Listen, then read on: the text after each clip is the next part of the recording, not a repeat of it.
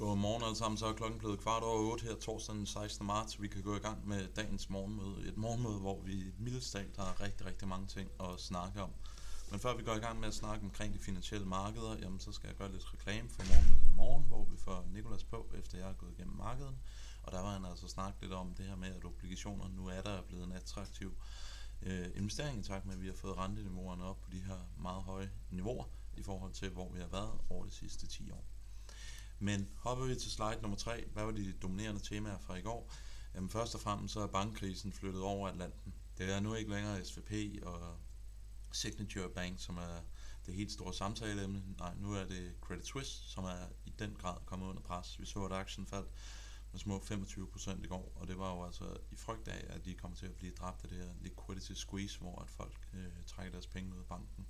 Over natten, kan jeg skynde mig at sige, jamen der har du både set nogle øh, udmeldinger fra finansmyndighederne i Schweiz og den schweiziske nationalbank, hvor Nationalbanken har tildelt dem øh, yderligere likviditet, samtidig med at finansmyndighederne altså er ude med en, i hvert fald som jeg læser det, sådan en relativt betryggende melding om, at de har rigtig god indsigt i bøgerne, at der ikke er det helt store øh, solvency issue, og at det egentlig er okay, men at de naturligvis er under markant pres i øjeblikket. Men det virker altså til, at de svejsiske myndigheder, det opfatter jeg i hvert fald, de er på, på toppen af den her. Så fortsætter det her fuldstændig ekstreme rentevolatilitet, som vi ser i øjeblikket. Jeg var inde og snakke med obligationsfyrene øh, i går. Altså, det er, det er sådan en uhørt høj øh, volatilitet, som vi ser i øjeblikket, hvor at bunds de ligger og svinger med ja, 3-4 kurspoint på, på dagen. Der er ingen af os, der rigtig kan huske, at man har været vidne til så stor udsving, som vi, som vi ser i øjeblikket. Så virkelig, virkelig gang i den på den front. Ser vi på aktiemarkederne, jamen, så var det en dag, hvor europæiske aktier de lå og faldt rigtig, rigtig kraftigt, og det var som sagt meget naturligt, når en af de store banker den er under pres. Når det er sagt, jamen, så vil jeg egentlig gerne highlight, at amerikanske aktier de gjorde det egentlig okay. Og men S&P 500 er 0,7% nede, så endte Nasdaq-indekset faktisk en plus i går. Og udover det, jamen, så ligger dollaren styrket, øh, og det er altså med til at trække aktier mod det danske kroner op, og det kommer jeg ind på på næste slide, men det er i hvert fald noget, som vi kan bemærke. Den lå jo at blive svækket her over den amerikanske bankkrise, lad os sige det sådan, og den styrkede sig i går i takt med, at øh, bankkrisen flyttede til Europa.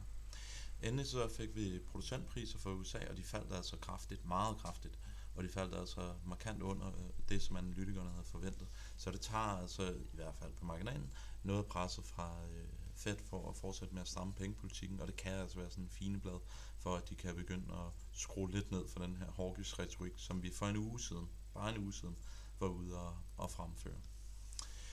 Slide nummer 4 får jo ligesom at slå det koldt vand i blodet, så vil jeg bare highlighte. Øh, uh, MSCI World må de danske kroner, det ligger 3% op year to date, og det lå faktisk steg i går. Emerging Markets aktier, det ligger en halv procent oppe mod de danske kroner. Så det er lidt en illustration på, at øh, ja, europæiske aktier faldt meget, meget markant i går, men i takt med at amerikanske aktier gjorde det okay, i takt med at dollaren styrkede, jamen så så vi faktisk, at, at aktier egentlig endte oppe på dagen. Det jeg har med her på slide nummer 5, det er MOVE-indekset, og det er jo ligesom VIX-indekset bare for obligationer. Det blev udtrykt i basispunkter, og lige nu så ligger det på 199 basispunkter. Det er altså over det niveau, som vi så under coronakrisen, og vi skal faktisk zoome hele vejen tilbage til 2008 for at se noget lignende.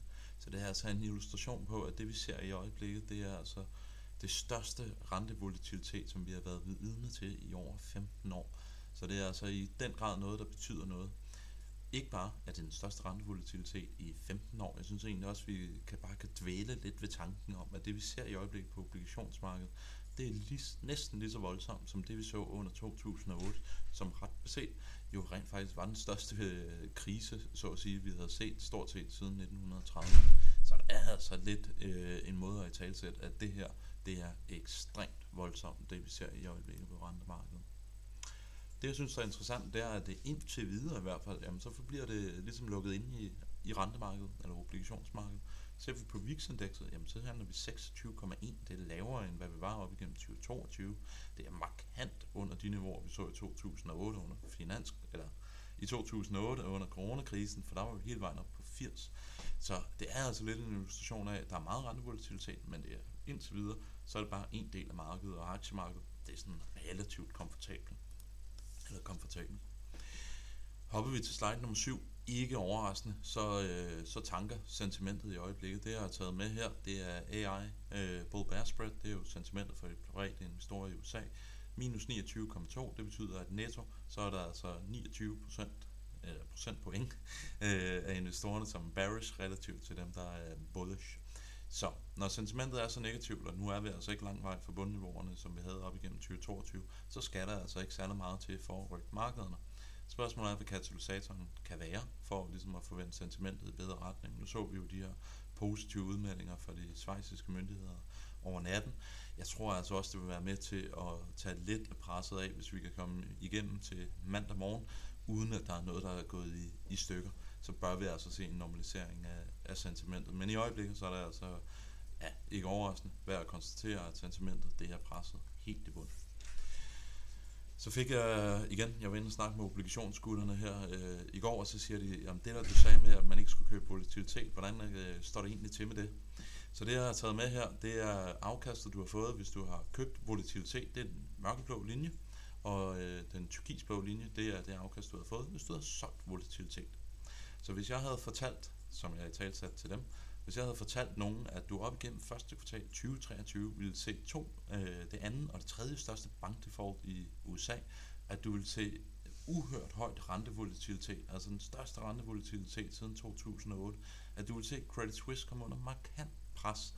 Og hvad vil du så gøre? Vil du købe, eller vil du sælge volatilitet? Hvis du har valgt at købe volatilitet, så har du oplevet et afkast på minus 6,28%. Har du valgt at sælge volatilitet, jamen så har du bare tabt 0,8%. Så det er altså lidt en illustration af, vil man forsøge at hedge sin portefølje ved at købe volatilitet. Det kan man godt forsøge, men øh, man skal altså være i stand til at købe det dagen før, at tingene går i stykker. Og ligger du og venter to måneder før det sker, jamen, så er du altså så langt nede, at selv noget af det mest volatile, vi har set i meget, meget lang tid, ikke giver nok afkast til, at du kan komme tilbage i pengene.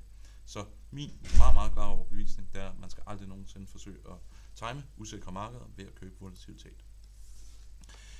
Slide nummer 9, øh, der viser udviklingen i den amerikanske, eller i den tysk øh, 10-årige rente på meget, meget få dage. Der er vi gået fra 2,75 den øh, 6. marts til nu 2,13. Så man må sige, at det her det er altså et af de største rentefald, som øh, vi nogensinde har set, skulle jeg til at sige. Øh, og det er jo altså også det, der giver udtryk i, at Bund Futures eksempelvis, den ligger og hopper og danser med meget, meget, øh, eller med op til flere øh, kurspoint på dagen. Dykker vi lidt ned under øh, overfladen på aktiemarkedet, så synes jeg faktisk, det er lidt interessant, når vi ser på det amerikanske aktiemarked, så var der ikke en helt stor rotation mellem cykliske og defensive aktier i går, til trods for, at vi ser alt den her øh, usikkerhed i øjeblikket omkring både den amerikanske, men også den europæiske banksektor. Vi så, at low aktier, de klarede det relativt godt, og så så vi altså, at growth aktier, de lå og outperformede value aktier. Så det virker i hvert fald til, at i takt med, at vi ligesom har fået fjernet noget af alt det her hawkish fedt retorik, i takt med, at lange renter er blevet presset markant ned over den sidste uge, jamen så begynder det altså også at slå sig udtryk i, at de her growth aktier, de klarer det relativt godt.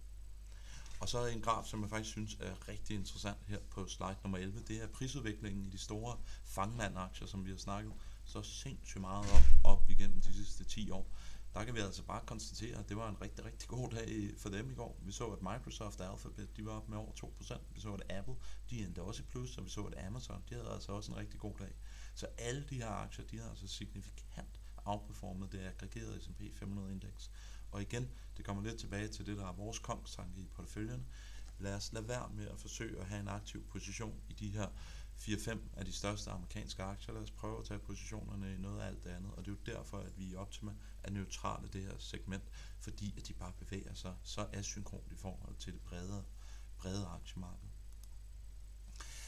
Hopper vi til slide nummer 12, jamen, det er jo den gamle traver, det er prisningen af Fed. Ultimo 2023, 3,82, det er rigtig mange rentesænkninger, vi skal have, hvis øh, den prisning holder.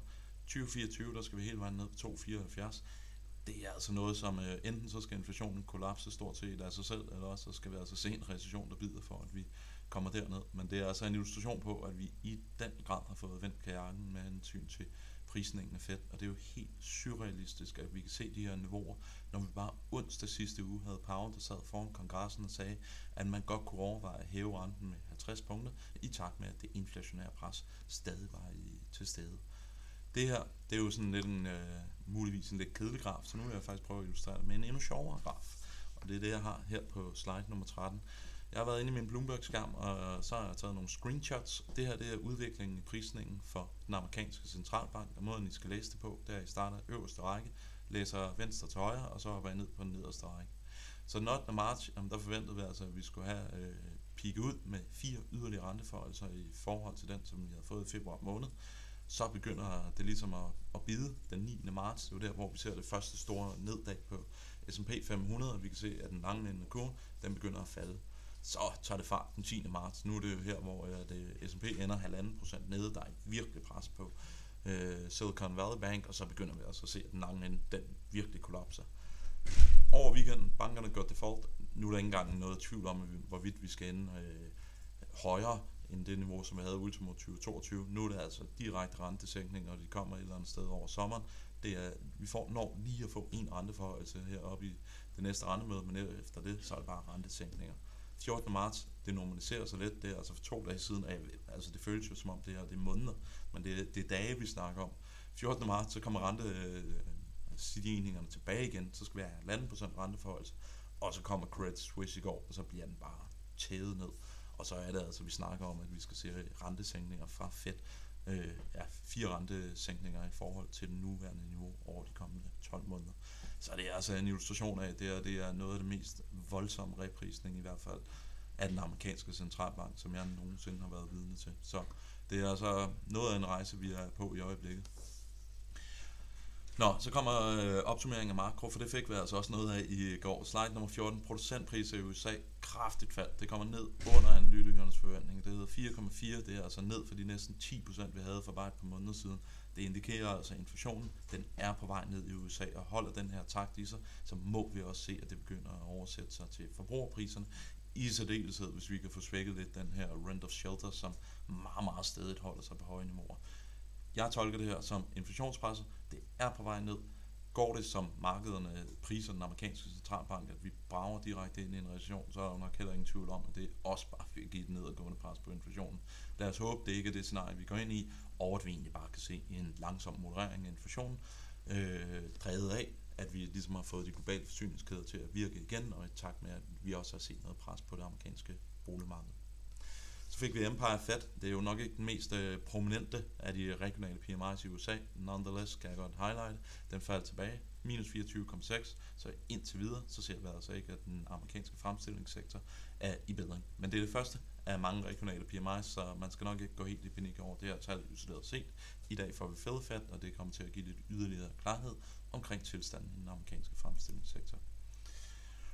Markederne for morgenstunden det er vel ikke det mest kontroversielle, jeg nogensinde kommer til at sige her, men I skal nok forvente, at det kommer til at gå op og ned. Ikke desto mindre, eller ikke øh, uh, upagtet af, at vi har et ECB-rentemøde i dag, hvor at, uh, jeg vil sige, det er op i om det bliver 50, 25 eller 0 punkter. Det, kan, det er som vinden flyver, uh, og jeg kan også bare se på prisningen af ECB, den hopper og danser i øjeblikket. Men det bliver altså et rentemøde. Jeg forventer, at det bliver 25 punkter. Jeg ser ingen grund til, at de går ud og hakker med 50 og sætter yderligere ild til det her bål, vi ser i øjeblikket. Men nu må vi se. Så har vi initial jobless claims. Det bliver jo som altid spændende at se, om det amerikanske arbejdsmarked det begynder at moderere lidt øh, for de her ekstremt stærke niveauer, vi er på i øjeblikket.